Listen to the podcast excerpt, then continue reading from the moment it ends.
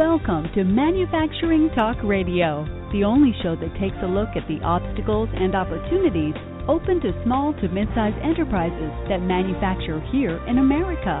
Brought to you by All Metals and Forge Group, with your hosts Tim Grady and Lou Weiss.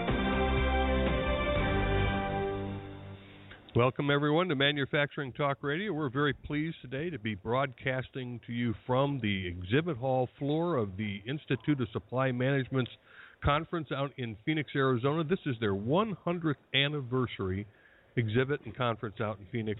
And I have to tell you, if you're if you have any purchasing people in your organizations and they're not here, they should be here, even if it's just one person. This a lot of terrific information, excellent networking taking place here.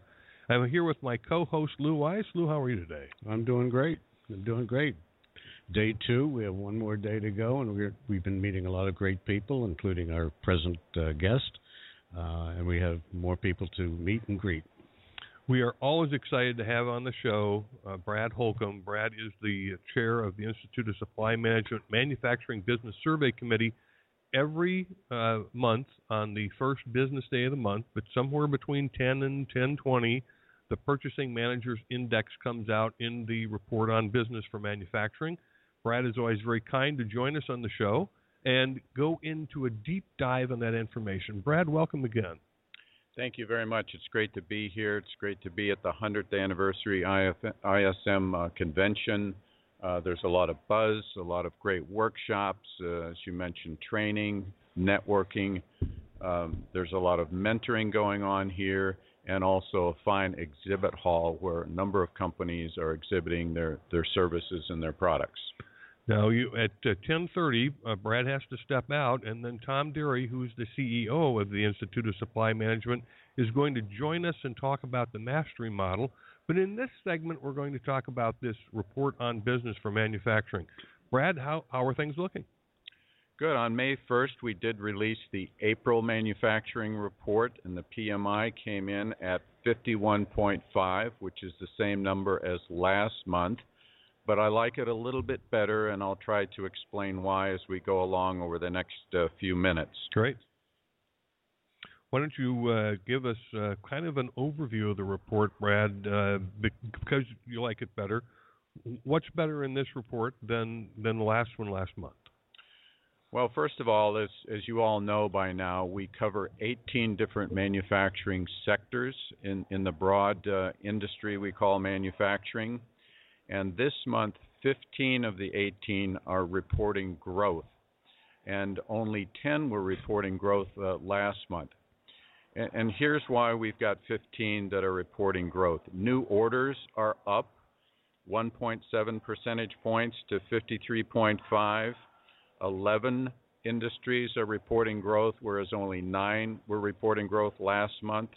Production is also up 2.2% to 56, which is a very nice number, indicating growth for the 32nd consecutive month. Uh, we're showing 13 different industries uh, reporting growth in production versus just nine last month.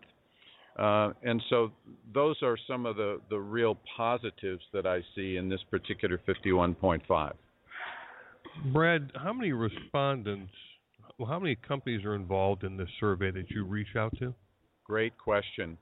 Uh, in our panel on the manufacturing side, we have about 350 what we call panelists positioned across 18 different industries in about 350 different companies or different plants uh, around the country. So it's very widely distributed, uh, widely representative of what's going on in manufacturing.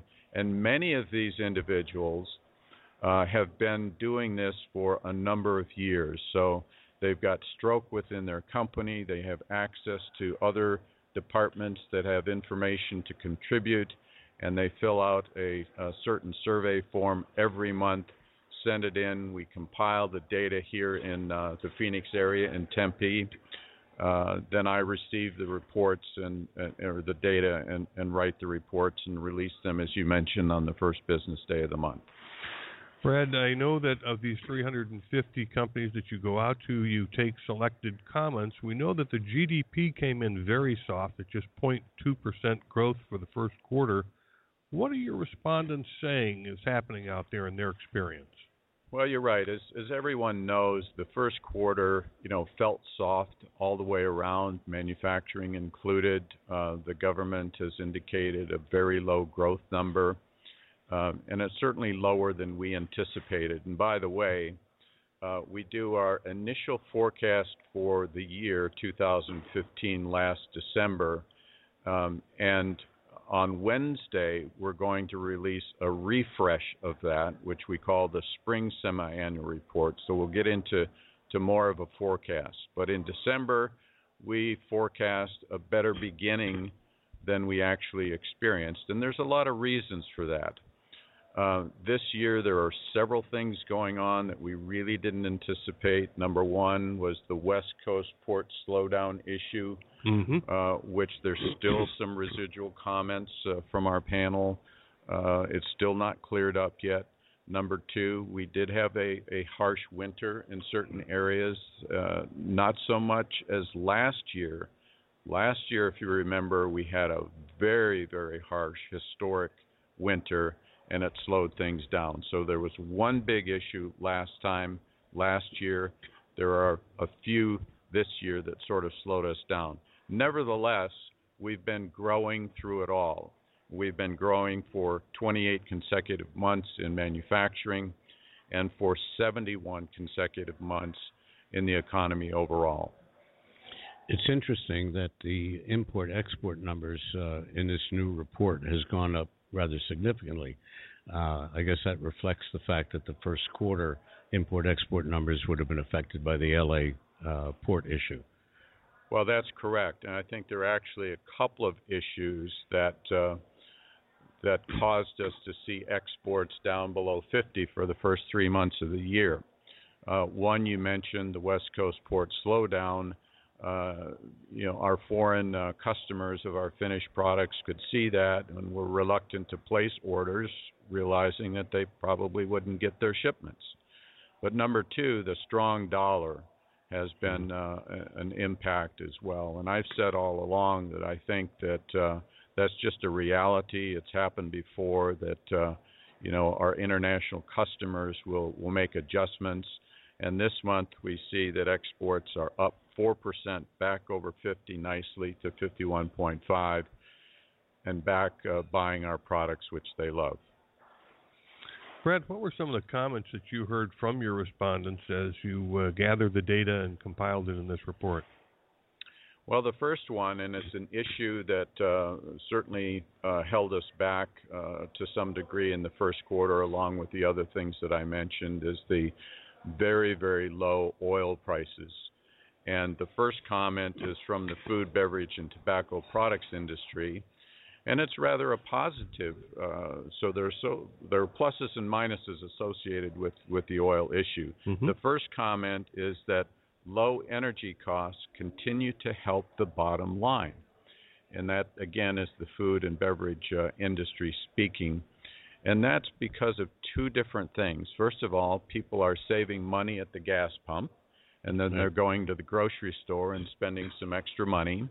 But secondly, um, their their raw materials uh, of their suppliers, like plastics and the packaging and so on, uh, they're feeling a positive effect in terms of raw materials, packaging, and so on as they put their products on the shelf. So there's a positive comment with respect to that. There are other uh, quite positive comments as, as well and that uh, next one comes from the automotive industry, uh, fabricated metal products, which is one of your favorites, uh, right. of course. Uh, that that industry is still very very strong. Um, on the other hand, there are some some comments that uh, speak to the lingering issues and some of the other things that I've mentioned. One from chemical products is that foreign exchange uh, is reducing revenue, right? The right. stronger dollar. Mm-hmm. Uh, but volume has remained consistent. That's from the same company, the same quote. Um, computer and electronic products, which has been under pressure, and there's a lot of you know, importing and exporting associated with computer and electronic products. The comment there is that international shipments still being delayed by the strikes at the port on the West Coast. Uh, also, from the machinery uh, sector, uh, we hear from them that continuing to expedite shipments through Vancouver due to ongoing port delays. So it's not over yet. Uh, our supply managers are, are, very capable of finding workarounds, other ports, uh, air shipments, etc. But of course, those are costly, and everyone will be glad when that's completely cleared out. But it's not cleared out completely yet. I think that um, next month's numbers may reflect the fact that oil prices have started uh, ticking up. I think Friday's number was uh, $58, uh, which at the beginning of the month or in, back into April was uh, somewhere in the low 50s. So I, I, think you're going to start seeing a reversal in some of those uh, oil-related uh, opinions. Well, that that'll be good because, as I mentioned, there are some positives associated with that. But that particular industry that we call petroleum and coal products uh, is really under a lot of pressure. They've been canceling orders from machinery. Mm-hmm. They've been letting people uh, go. Um, so the employment picture is is not good in that industry. So, you know, that will certainly uh, be a nice pickup right. from that perspective. I think the magic number that we heard uh, from one of our guests was 70 75 dollars is the sweet spot uh, for the oil uh, oil pricing here in this country. So we certainly mm-hmm. look forward to that because we actually sell a lot of uh, forged products into the oil and gas uh, right. industry. Right, right. You know, while it does uh, impact certain com- companies in a specific way, and our purchasing managers reported as such, I think another problem with these low oil prices is just the uncertainty about, you know, what happened, why did it happen, when is it going to get better, and so on. So it's difficult for companies to plan mm-hmm. uh, their budgets and their their strategies uh, without really having a, a solid, uh, you know, grasp of, of where it's going from here. I have to tell you that Lou and I both lost a bet, but we didn't lose any money because we were betting on the same thing. Our guess was that the PMI number was going to roll up to somewhere below 50 and new orders would be down. And we lost on both of those. So explain to us what happened with new orders because it looks very positive. Well, it is very positive. and uh, as I said, there are 11 companies or 11 industries of the 18 reporting growth and it's always about consumer confidence and ultimately consumers going back to retail. We hear uh, and read headlines that uh, that those are ticking up, and uh, everything starts and ends with the consumer ultimately as it works its way back through manufacturing uh, on our side of the business and, and affects uh, Tony as well. As you know, the non-manufacturing report released this morning uh, is up, and there's every potential for manufacturing to move in that direction as well. And as Brad mentioned earlier, tomorrow we're having both Brad and Tony on another live show. That show is going to be at 1 p.m. Pacific time, 4 p.m. Eastern time. And we're going to talk about this uh, semi annual update and what has happened since December. So we certainly look forward to that. Um, employment. Now, you know, I, I wasn't quite sure where employment was going to go. I know that they were looking for, or are looking for on Friday, 228,000 new jobs. What does employment look like in this report, Brad? Well, it's very interesting. It's down 1.7 percentage points to below 50, where it was last month, to 48.3. So it is contracting for the first time in a long time.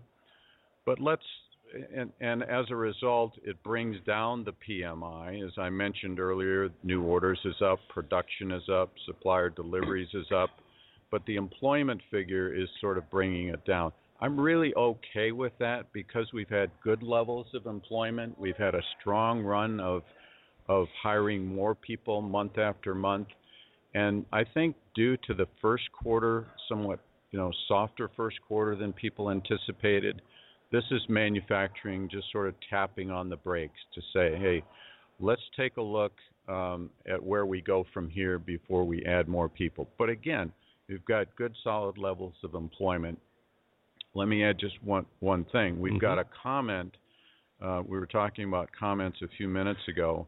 One of them from the furniture and related products industry says they're having a hard time finding labor, both skilled and unskilled. Remains difficult to find individuals, so that certainly impacts employment number as well. So I'm not particularly concerned about that. Um, and of course, in addition to the pure numbers every month, we ask people to look for trends and follow that with us as well. And what has been the employment trend?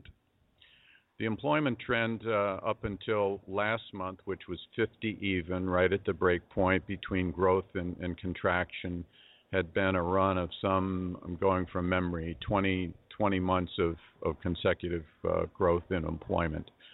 So manufacturing has been adding to their ranks as they see the new orders come in uh, to keep production moving, uh, to, to satisfy customer demand, and keep customers happy. So, do you see that that this period of time as a cooling off period, sort of a wait and see? You know, possibly. I don't really uh, make too much of one particular month, one particular number. Mm-hmm. Um, you know, once again, let me tee up the semi-annual forecast, which is going to be released on on Wednesday morning. We'll have a lot more to say in, in more detail about where our panel thinks the right. same panel thinks employment and all of these other vectors are going uh, for the balance of the year. Brad, I see that production is up over last month, and the uh, new orders are also up over last month. Does production tend to react that quickly to new orders? You know, it's it's interesting. Pr- production is kind of um, you know a thing of its own. Uh, manufacturers try to keep full employment and use the assets and and the people resources that they have available, and they can't, can't you know they try to pre-plan that, of course, but the goal is always to to, to fully utilize the the employment on hand and the assets on hand, and they'll first work against new orders to accomplish that that production leveling goal. But to the extent that new orders aren't enough, then they'll reach into the backlog of orders. Right? You'll notice that the backlog stayed exactly even. So production in this case was just keeping up more or less with, with new orders. Now, supplier deliveries. This is pretty critical because if your suppliers can't, and we're talking about supplying products, goods, and services into manufacturing so they can make their their products. Uh, how is that doing? It seems to be you know, kind of hovering. Well, we, we like to see it over 50 in an environment of growth, which we've been in for some time, as I mentioned. When supplier deliveries are over 50, it means that the supply chain is tight the suppliers are working hard, if not overtime, to catch up and fulfill those orders of raw materials and, and services to manufacturing.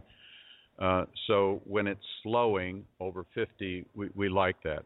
It is over 50. It's been over 50 for 23 consecutive months. So that's a very positive thing, even though it's just barely over 50 at 50.1 this time. Okay. And now these are those are four so far of the five components that you use to balance against each other and come up with the PMI. Let's go into the fifth one, which is inventories. Yes, and I'm glad you mentioned that. It's always a good reminder that the first five sub indexes on our manufacturing at a glance table new orders, production, employment, supplier deliveries, and inventories of raw materials are equally weighted into the PMI. So inventories of raw materials is at 49.5. It's down 2 percentage points from 51.5, indicating contraction. Manufacturing companies put a lot of muscle, a lot of resources, a lot of technology into managing its inventories well because there's a lot of money tied up into it. And manufacturing is counting on having the right level and the right mix of inventories at all times to satisfy production and customer demand. So anything plus or minus two points above 50, I'm very happy with. It continues to signal to me that inventories are being managed very, very well by manufacturing. So we're in great shape right now. Now, you also do a kind of off the books calculation between two of these. Uh, subtract one from the other, and you come up with a number. Can you share that equation with our listeners? Yes, just sort of on the side, uh, we, we, take a look at uh, new orders uh, minus inventories. In this case, uh, the math says that it's four, and I like anything at five or above, so it's almost there. And it just kind of represents, uh, you know, some pull. The customer order numbers is high, inventories is lower. Uh, we've seen it over the past, you know, several months, particularly late last year in the in the teens, which was a very strong pull. Uh, now it's approaching five, which I like like as well. Of course, mathematicians would argue with me that you can't do that. Uh, nevertheless, uh, it's something that we watch. If it if it works, it works. Exactly. the heck with them. Now, customer inventories, these are the customers of the manufacturers. Where do you like to see that number, Brad, and where is it actually today? Good question. Customer inventories represents finished goods, and it could be at the end of our manufacturing lines, it could be in shipment, it could be on site at our customers, but it is finished goods. And when it's too low, and it's very much too low now, it's at 44, down a point and a half that indicates that the stocking, you know, uh, potential is there. The restocking, that the shelves are a little bit bare. Uh, so we like to see it under 50. Uh, it's well under 50 at this point, and it's a very positive thing when that happens. We, we like seeing it that way. We like to say it's tight. Yeah. Yes, exactly. Are there any particular industries where it looks like restocking is going to trigger first because uh, uh, of these very low uh, in, uh, customer inventory numbers? Um, there's, on, there's only a couple. There are three industries that are reporting customer inventories being too high, and that's petroleum and coal products. And we've talked a lot about that. They're being, you know, hammered by oil prices. Fabricated metal products is, is interesting, uh, and then food, beverage, and tobacco. So you know, sometimes you can't sort of quite figure out what's going on here. And again, follow the trends, mm-hmm. not necessarily the data points. Um, and and uh, in addition to those three, there are nine that are reporting inventories being too low, and the lowest of, of those is the transportation equipment equipment uh, industry, mm. followed by primary metals. Again, one of your favorites. Right. Well, that's good for All Metals and Forge Group, who is the sponsor of Manufacturing Talk Radio. You know, everyone is talking about prices and where prices are going. What's the report indicate for prices, Brad? Prices, meaning prices of, of raw materials, um, is at 44, under 50.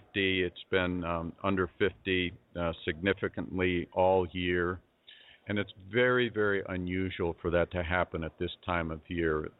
Um, you know, in the procurement world, it's it's that time of year when suppliers come to the table to negotiate new contracts for the coming year, and prices generally go up. This time, and it's all because of oil once again, and oil-related commodities like resins and commodities that take a lot of energy to produce, like steels and, and aluminum and nickel and all the metals.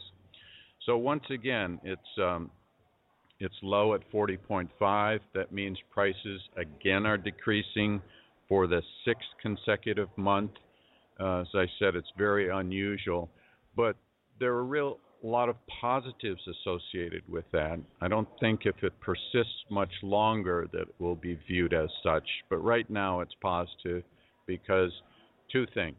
It translates into lower raw materials costs for most of our uh, industries and it takes less uh, uh, cost to run our factories. Let's talk about backlog of orders. This is one of Lou's favorite uh, areas of the report because he knows in his business if he's got a high backlog of orders, he's got things he can be working on uh, in the near future. What does backlog of orders look like in this report?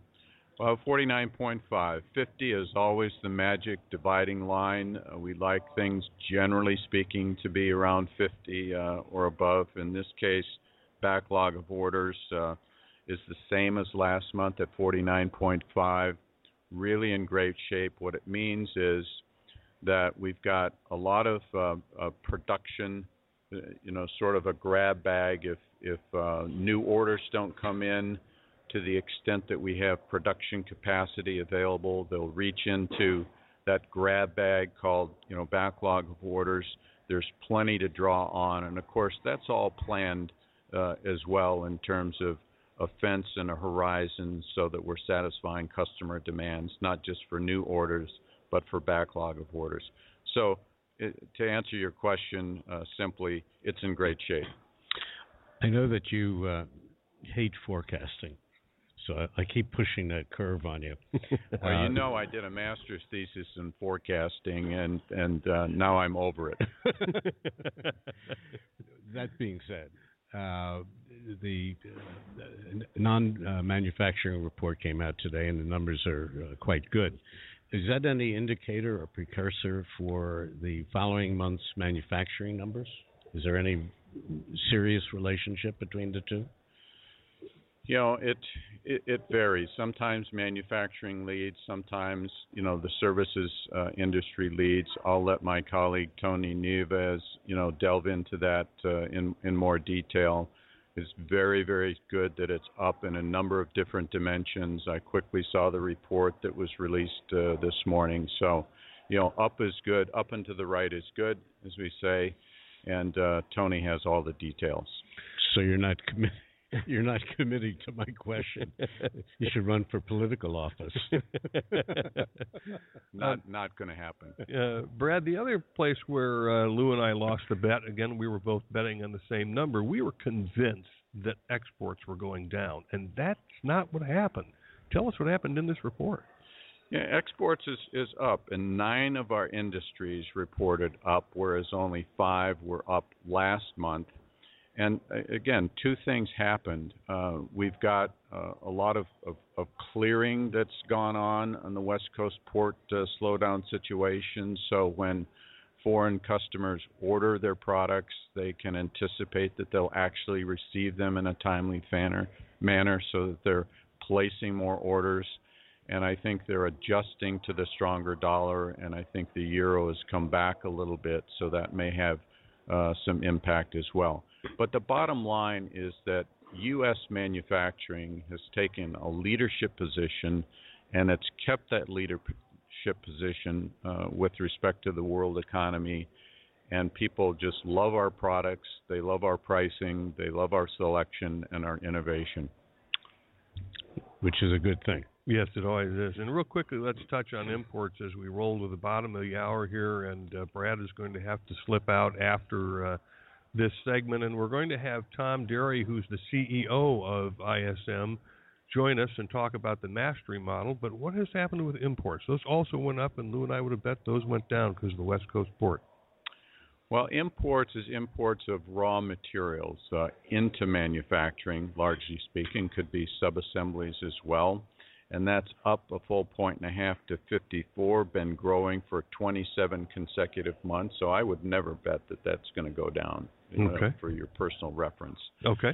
Um, it's it just shows that we like raw materials from around the world. There are many capable, you know, areas of the world in, in various dimensions. Uh, we talked about computers earlier in the show. That there's a lot of activity that's you know, very important uh, with respect to this. And our manufacturing um, personnel will find ways to get those materials to the U.S. Port slowdown or no port slowdown. There's been a lot of effort in that regard to find workarounds in the short term, air shipments, etc. And the numbers, uh, you know, speak for themselves in that regard. Up a point and a half to 54. I'd like to uh, point out for the listeners who tuned in uh, late in the show that uh, in about a half hour, 40 minutes, this, this broadcast will be uh, podcasted on uh, mfgtalkradio.com, uh, iTunes, um, Podbean, and, and Podbean, and, and all the other social media.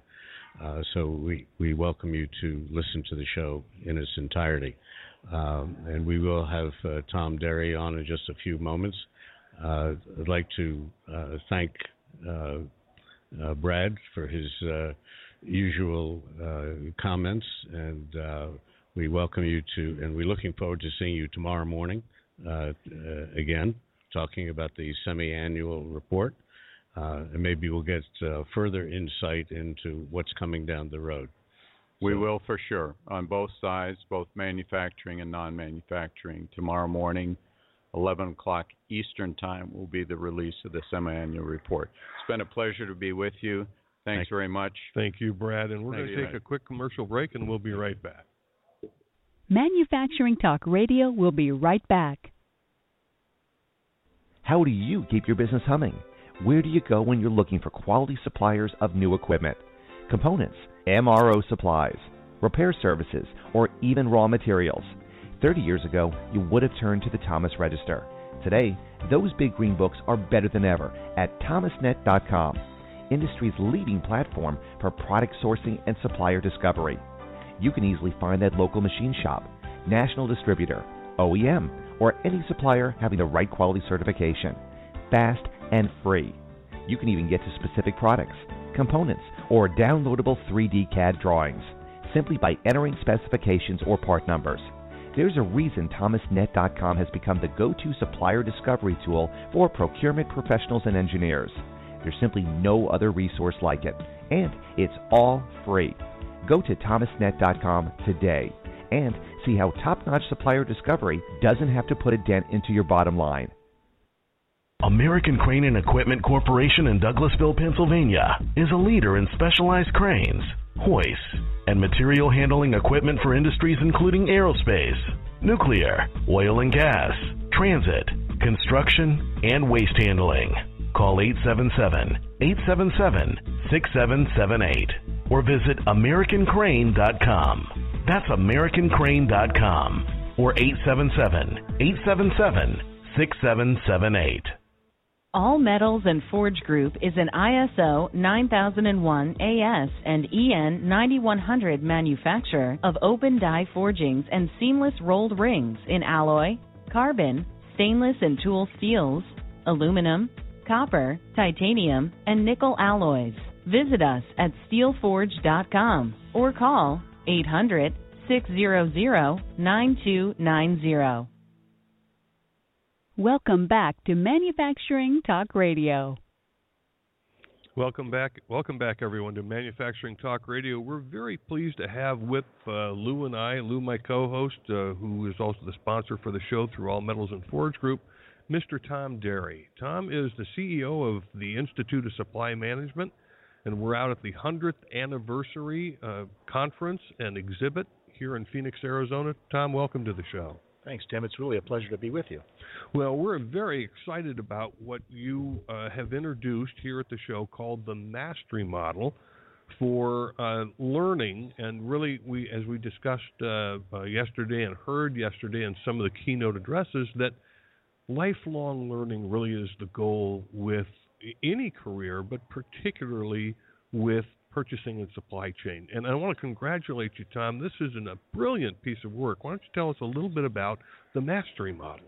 Well, thank you, Tim. That's quite a compliment, and uh, we are very proud of the work that we've done. In fact, we think it's uh, really a seminal development for the field. Uh, I want to pick up on your your observation about the importance of lifelong learning.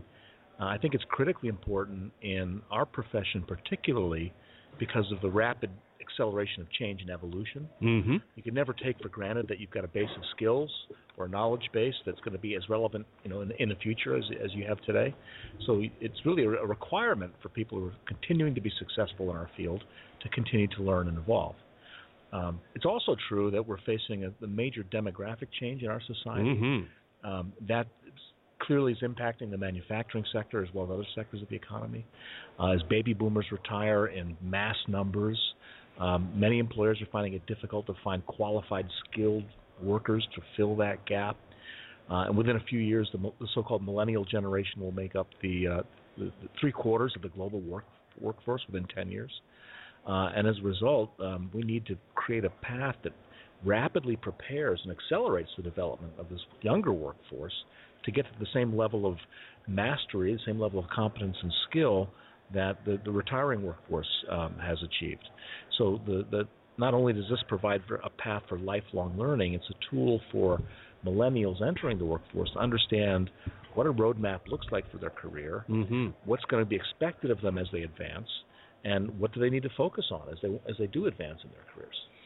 I'd like to uh, look at the um, the specifics of the uh, mastery model. What what makes it up? Well, we've got uh, at a high level, we've identified 16 high-level competencies that are required to be successful. Uh, and, and beneath those, they're developed into sub-competencies that altogether comprise a total of 85 competencies. Wow. And you know, it was interesting in a, in a, in a discussion with CPOs at our conference yesterday.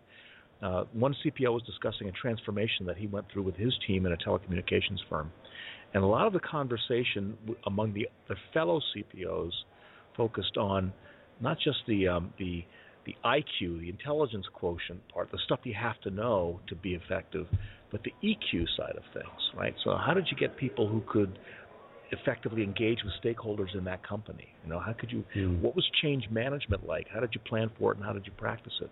So I'm I'm very pleased that our mastery model encompasses those kinds of competencies that really are qual- qualified or required to be successful. The the fundamental knowledge around negotiation and cost modeling so that's table stakes to be successful in our profession mm-hmm. you only get so far if you haven't mastered things around stakeholder engagement and financial analysis and other aspects of business acumen in fact the most fully developed in the sense that the competency that has the most um, uh, level of sub competencies defined underneath it is actually the business acumen uh, competency here. So we've got great depth in cost and price management. We've got great depth in negotiation. We've got great depth in supplier relationship management.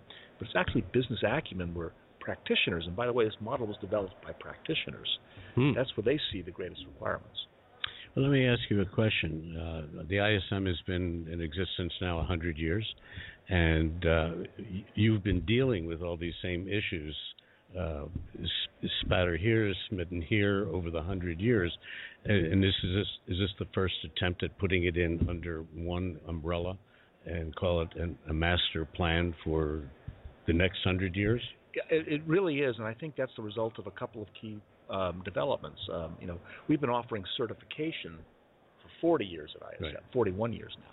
So in some ways, the the mastery model reflects all of the expertise we've built up over 40 years and understanding what competency looks like in the profession. And when you offer a certification, it has to be a legally defensible standard. So we we actually go through quite some trouble to make a very rigorous quantitative process to validate what the certification looks like. Mm-hmm. Now, it's also true that as a profession, we've developed rather rapidly in the last 25 years, 30, 30 to 25 years. Uh, and because we've been so busy focusing on executing the job, you know, we haven't had the time to develop the internal structures to support mm. what we do as a profession. So, I mean, that's the role for ISM as a professional society is to codify and define the professional standards, right? That that tell us what it is that we do for a profession.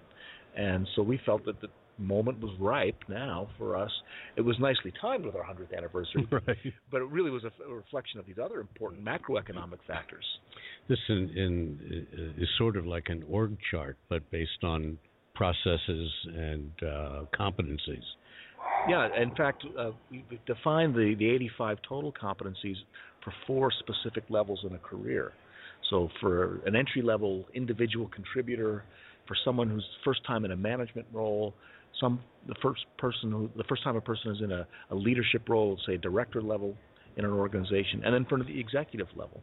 And as we all know from our careers, uh, the way that you practice um, uh, stakeholder engagement as uh, a, an entry level buyer, very critical skill, but it, the the competency as it's exercised by someone at the executive level requires different understanding and further development. So mm-hmm. we've taken the, the, the competencies and arrayed them across those four basic stages of a career so that individuals can see what the roadmap looks like ahead.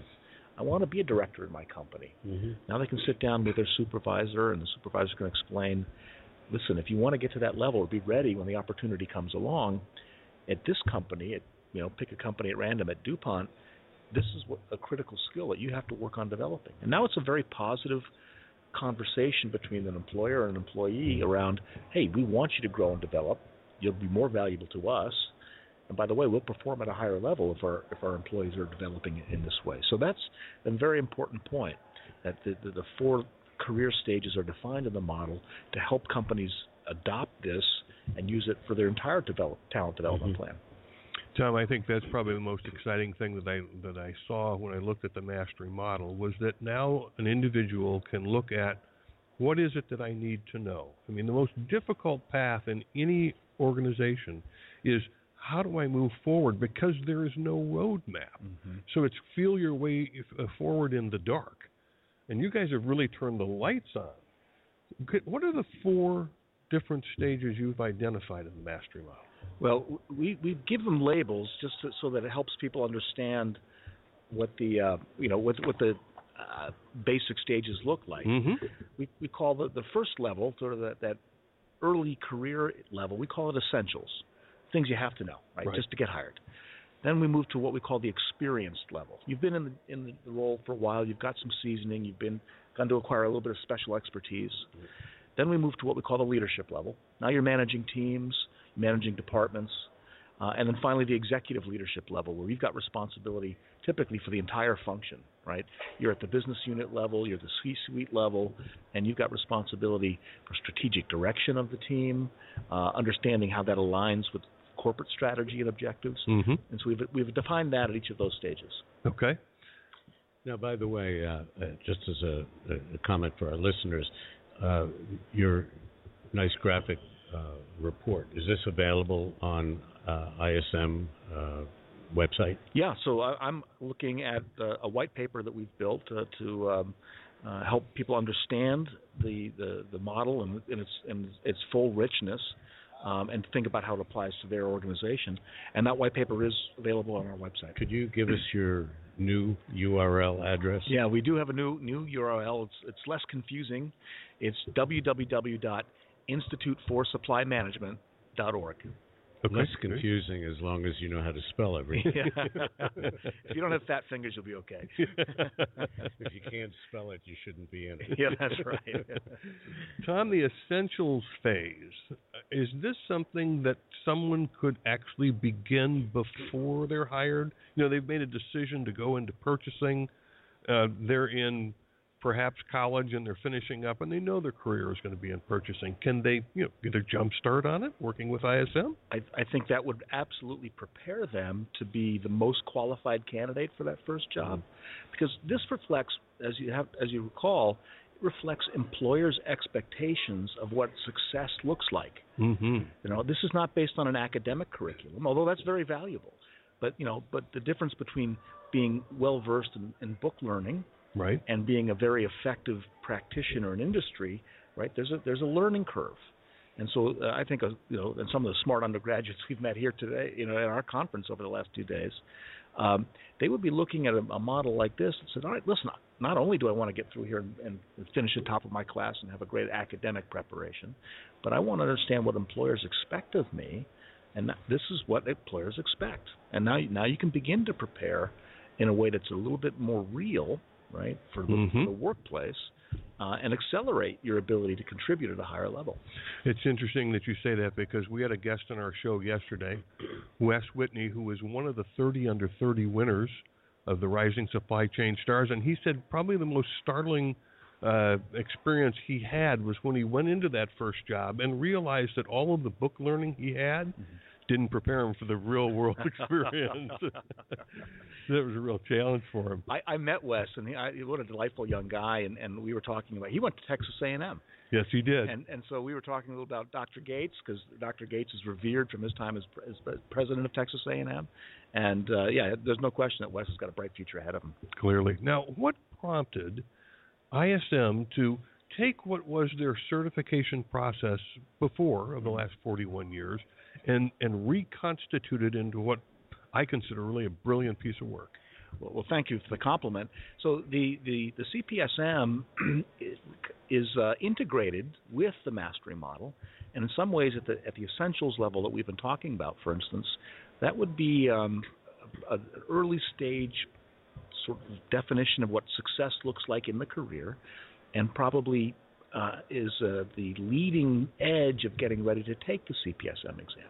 Hmm. Now, the CPSM would be the thing that, in particular, could get you, help you achieve a competency across a broad array of these competencies and move you to that experience level and prepare you, as the CPM explicitly does, prepare you for that first leadership role.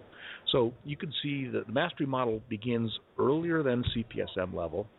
Then there's the CPSM that allows that mid, early to mid-career professionals really ready to commit and advance, get ready, and then of course the model extends well beyond the CPSM level as as uh, practitioners advance in their career and they need to continue to develop and grow. Now, you said you were in a session this morning, was it, that, where you introduced the mastery model? Is that correct? That was yesterday morning. Yesterday. Mhm. What was the reaction? Uh, well, we get tremendous positive response. I mean, uh, we hear, hear everything from we've been working on something similar, we haven't been able to figure it out. Thank you so much. Now, remember the model because ISM has a a, a broad constituency. right? Mhm. We work across all industry sectors, companies of all levels of maturity. So we recognize that in our model. That means it's configurable to your specific company's context, right? You're in a particular industry, you've got particular strategy and business objectives. This model probably gets you 80% of where you need to be, but you're going to need to tailor it a little bit Mhm. to your unique circumstances. But I don't know any business leader who would say, "Thank you for getting me 80% of the way before I start," right? and I'll I'll take the last mile from here. Thank you very much. Uh, I know, for instance, I, I, some large Fortune 500 companies have come and approached ISM and said, "Hey, we're ready to embed this in our talent management plan in the organization." And we're working with a PE firm, for instance, who's embedding this across their portfolio companies as a way of testing the level of maturity in their organizations and helping uh, those companies advance. Because in this PE firm's case, they recognize that one of the keys to unlocking value in terms of a portfolio company is high procurement and supply chain performance. Okay. Now, in looking at this model, you know, we sometimes have a, a myopic view, I'm not talking about ISM or Tom Derry, but uh, a radio jock, that this is the United States and it's for the U.S. But this appears to me that it could be used globally. Absolutely, it can. In fact, we did have global practitioners advise us in the uh, development of the model. Um, these competencies apply regardless of cultural context. They apply regardless of industry. They re- apply regardless of your your particular geography. Uh, because what's required to be successful as the world gets smaller and more tightly Mhm. integrated, you know, that's common. Now we do we do see varying degrees of, of maturity and sophistication across the world, but this model gives people a roadmap too to understand where do I have to get to if I want to be on a level playing field with my competitors or others in my industry. And how is this taught or learned? Well, that would depend on the individual context. There are a number of different ways. On our own website, we have an interactive tool. So if you go to a particular competency, uh, pick one of the sub competencies under big business acumen, for instance, um, and look at a particular level of experience that you're interested in or that applies to you, Mm-hmm. and click on that, it immediately displays ISM content and information resources that are directly applicable to that competency at that level. So, if nothing else, you've got a list of free and, and a few for cost products that would be absolutely pertinent to help you advance and develop in that particular area. So that would be the first place to go. But there's certainly many other resources that people could go. One of the key, I think, one of the the the um, uh, most valuable features of the model itself is the particular definitions are very uh, uh, very dense and rich. So you need to look in, at, at an individual case or as an organization. You need to look at the very specific definition of the competency. That allows you to tailor a training program based on the very specific attributes of what success looks like at that level for that specific competency. Now I know that the other thing that I read in here, which I thought was terrific, is you know I've been in the supply chain uh, as a purchasing manager for three years, and and now I want to move forward, but I don't know where I'm at, so I don't know where to move forward. You have an assessment tool built in. We, we we do have an assessment tool. We have two. We've got a, a, a public version that's in beta testing right now. Will be available very shortly, and we have a customized tool that we also can provide to uh, to companies and, or individuals, um, and it allows uh, a person to self-assess and to, and learn where he or she might be behind in a particular area and and, and focus on that. And I think many uh, many young professionals or or all professionals who have a certain amount of ambition and self initiative and drive, you know, they'll they'll take it upon themselves to test themselves. How do I stack up? Right? Am Mm-hmm. I am I ready to go? Yeah. And and and then they'll find a place where they want to focus on.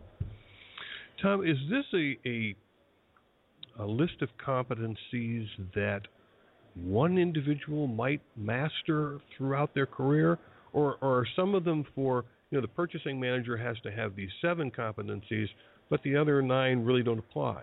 Well, we, we had there's two philosophies that are really important to understand. I think the first is like our CPSM, the model takes the view that if you're in procurement, Mm-hmm.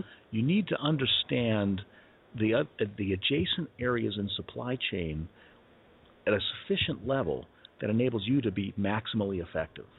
Doesn't mean you have to be an expert in logistics, but you do have to understand logistics. Doesn't mean you have to be an expert in materials handling, but you have to understand materials handling. So the model is constructed with that view. So there's supply chain design in, in this model. You may or may not be called upon at an early stage in your career to actually do supply chain design work, mm-hmm. but to be effective, you really do un- un- need to understand how that happens.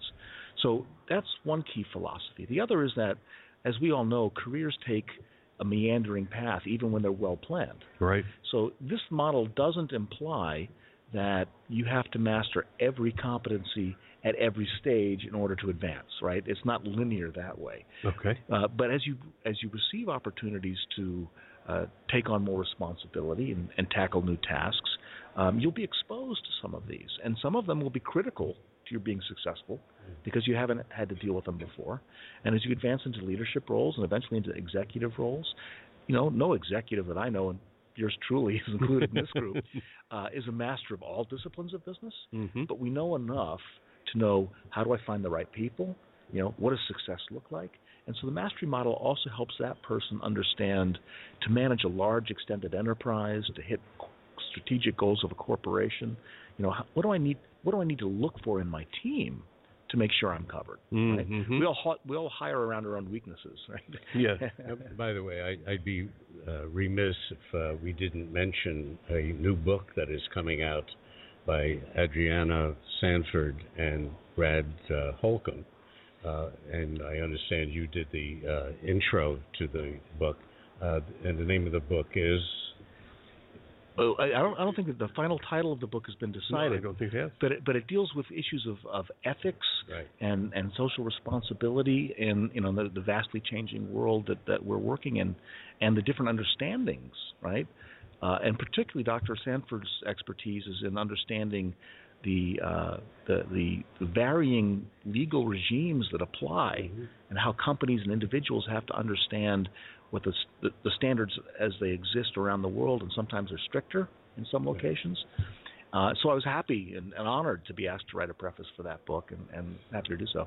Well, we we had some interesting conversations with her over the last two days, and uh, we're hopeful that uh, she will be uh, sharing a spot with us uh, on some ongoing basis uh, on Manufacturing Talk Radio. She's a very well qualified expert in this area. Tom, what are some of the certifications that ISM offers that now are enhanced by the master model?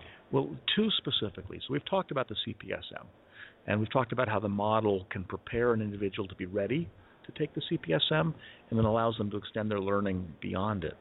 But it's also related to our certification. Uh, it's called the certification uh, for certified professional in supplier diversity. Uh, and, and supplier diversity is one is one of the competencies that's addressed in this model, Mm-hmm. and so the model uh, applies to that person who's, who wants to specialize in that.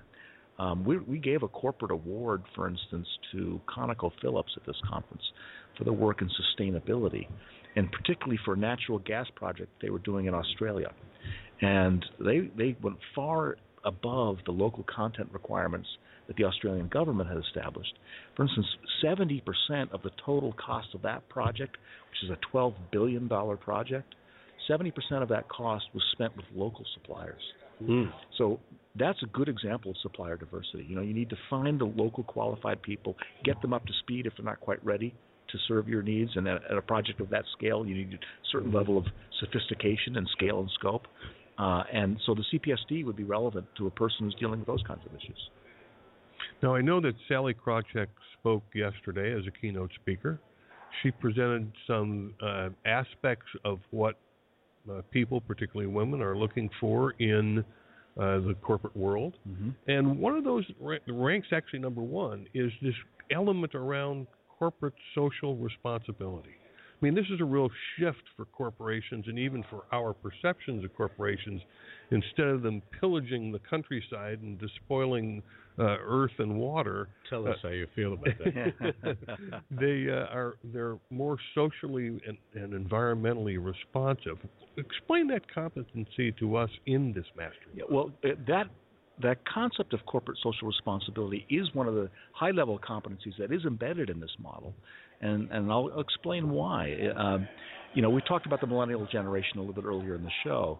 Um, as consumers, that millennial generation, and the, and the term that Sallie Krawcheck used was they're looking for meaning and purpose Mm-hmm. in the work that they do, but also in the companies that they work with, right? And, and they, and they want to be loyal customers of.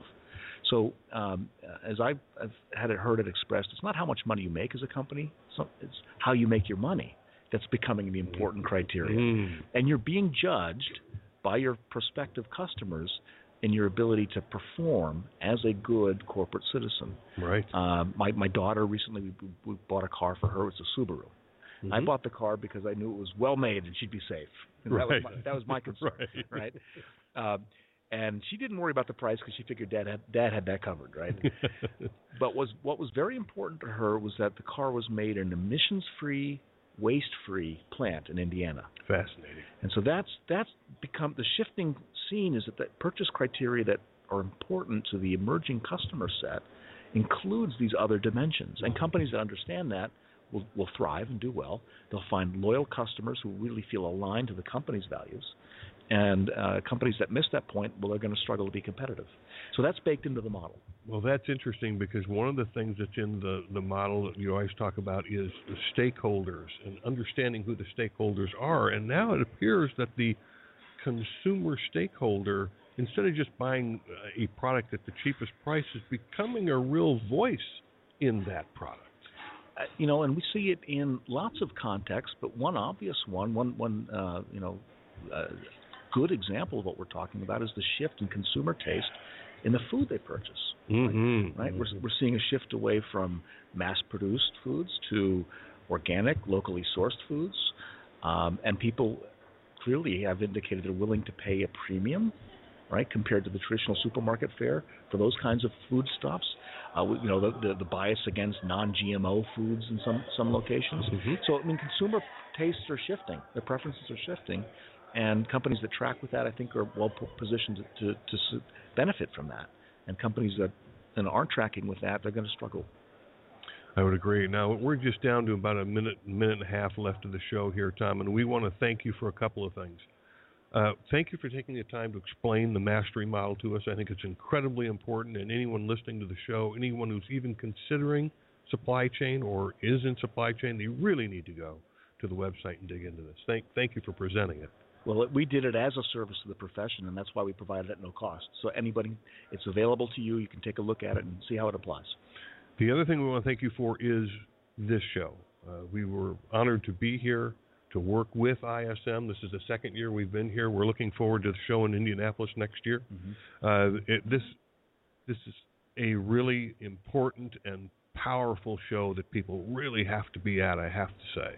Well, you know, this adds the excitement that we all feel at this conference, and really, really appreciate you being here to take the time with us. Thank you. And uh, we'll be at Disney as well. yes, that, that wraps us up today for Manufacturing Talk Radio.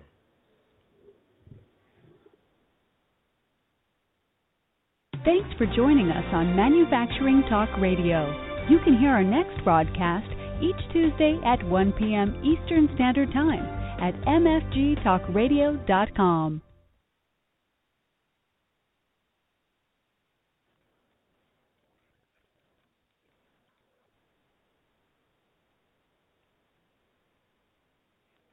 This podcast is a part of the C Suite Radio Network. For more top business podcasts, visit c-suiteradio.com.